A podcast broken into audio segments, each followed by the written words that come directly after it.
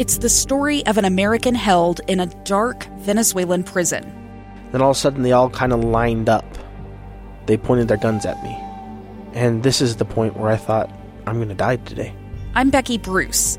I spent a year working on Hope in Darkness, which now has more than 2 million downloads. Find it on kslpodcast.com or wherever you listen to podcasts.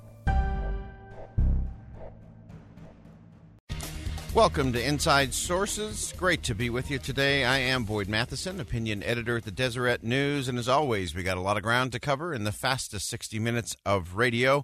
Uh, of course, uh, we're continuing to follow all the happenings as it relates to Iran and Iraq, uh, what is going on uh, with a, a, potential vote today in the House on the War Powers Act. You just heard on Dave and Dujanovic the interview with Senator Mike Lee, uh, who's been making a uh, an important conversation, an important stand there. We'll play a little audio from that uh, coming up here shortly. Uh, because I do think that's a, a critical thing, and, and it's very important. Uh, as you know, those of you who uh, tune in every day, part of what we're trying to do is is separate the rage so we can get to the reason, uh, to the reasonable responses uh, to things. And there are a lot of folks in the national media who are trying to take Senator Lee's statements yesterday and today and turn it into an anti-Trump issue that uh, this vote on the war powers is to limit President Trump's power. And the the reality is is he's trying to limit all presidents' power now and into the future of either political party. Uh, so this is something that Senator Lee has worked on since he got to the Senate nine years ago. And so it's important to separate that out. This isn't an anti-Trump move uh, in any way, shape, or form. It is a proper role of government and balance of powers and who is supposed to do what. And when it comes to declaring war, uh, Congress has that job and uh, needs to maintain that job. Congress, again, uh, leaders from both parties have done this over the years, uh, ceded that power to the executive branch, and uh, they may have to go to a full uh, restoration act to to claw that back, and that will be difficult. Most of what you're seeing today will be very symbolic uh, in terms of a vote in the House. Uh, as with most things, it will uh, die on uh, Senator McConnell's desk with about 400 other bills that uh, the House has passed over the last year. Uh, that's where all good things go to die. so we'll continue to want, monitor and watch that, and we're going to pull a little bit of an audible today. One of the beauties of radio is you can have conversations and things spark ideas. and I've I've asked Dave to stay a little longer. I'm getting you on the overtime clock, is what this is about, Dave. totally fine. Totally fine. so, Dave and I had a, a unique experience. Uh, I guess it was yesterday. Yeah. Uh, Dave and I both sit on the Deseret News KSL combined editorial board. And so we have opportunity from time to time to have different people come in uh, from the community and elected officials.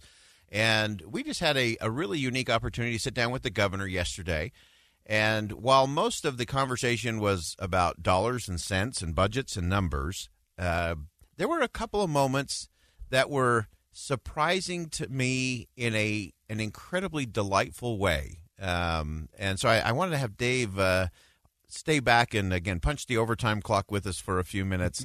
Uh, Dave, I know you grabbed some sound from govern- the governor uh, where he he really got emotional uh, about this state and and the people. Yes, it was fascinating uh, because here's a governor who's served uh, as long as anybody, any governor we've ever had, ten years. And it, it, was interesting because we were breaking down so many numbers about the budget. He told this story about a California transplant that yeah. it got sent here from uh, by by his, his work. work. Yeah and he's like, I was dreading it. I hated everything about it. I, I, I couldn't stand it. And then two no, no ocean, no ocean, and no ocean or religious diversity. I think is how he said it. Uh, and he he said after two years, he he goes up to the governor and he says, after two years, you couldn't pay me enough money to go back to California.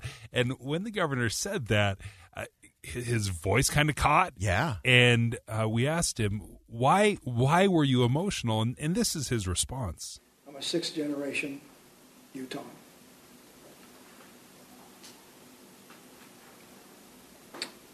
And uh, my ancestors were looking for a better life. And they found it with the Church, Jesus Christ of Latter-day Saints. There's other opportunities out there in religion. I'm not saying that's it. Uh, but they came and they sacrificed a lot to come here in a God-forsaken place.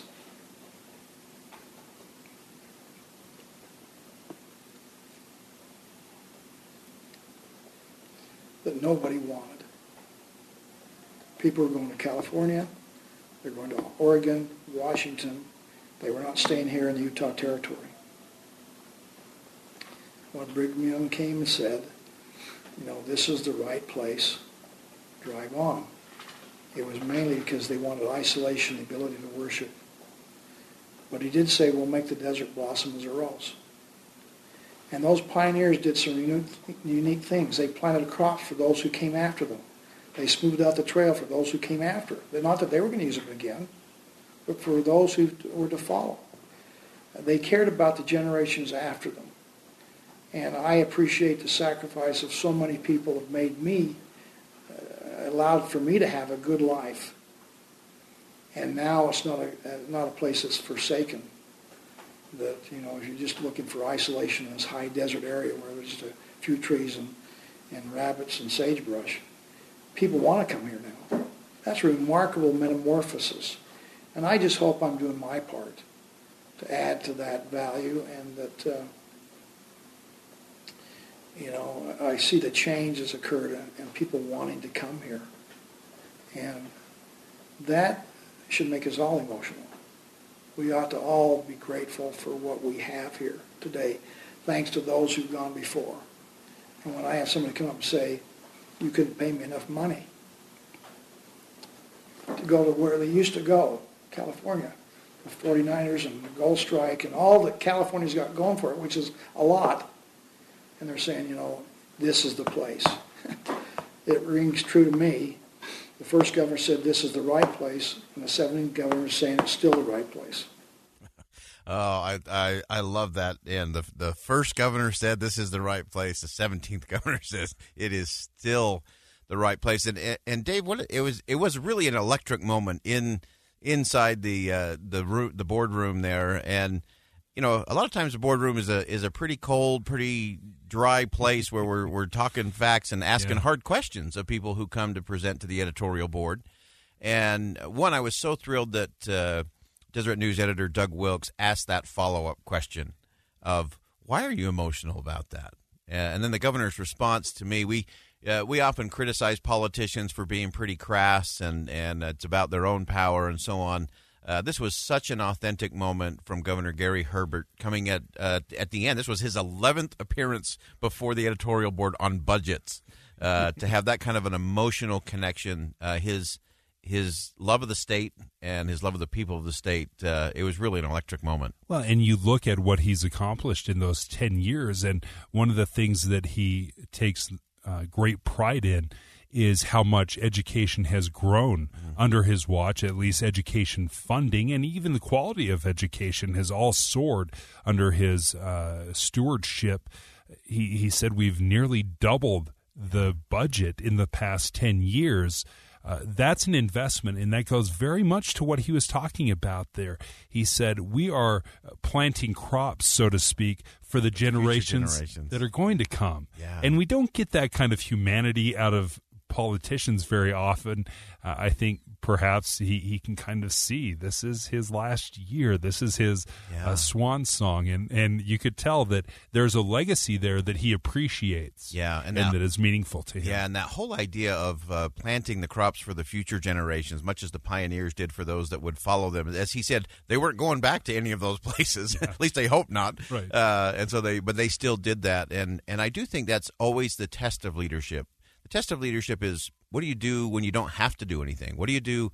Uh, I would always say to businesses, the most dangerous day in the life of your company is the day you're successful because it's so easy to uh, to get comfortable and rest on your laurels.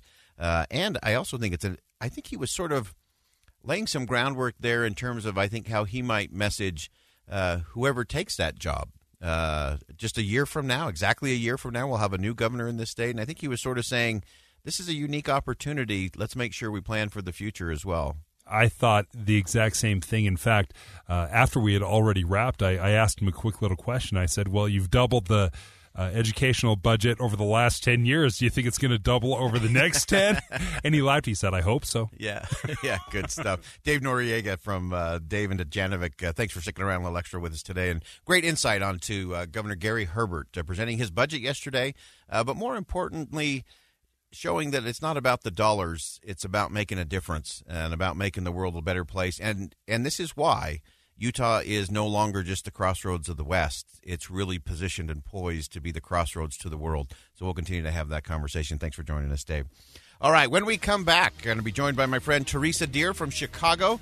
Uh, we're going to be talking about living by declarations, not disclaimers. Heavy warning for the political folks. We're coming after you next on KSL News Radio.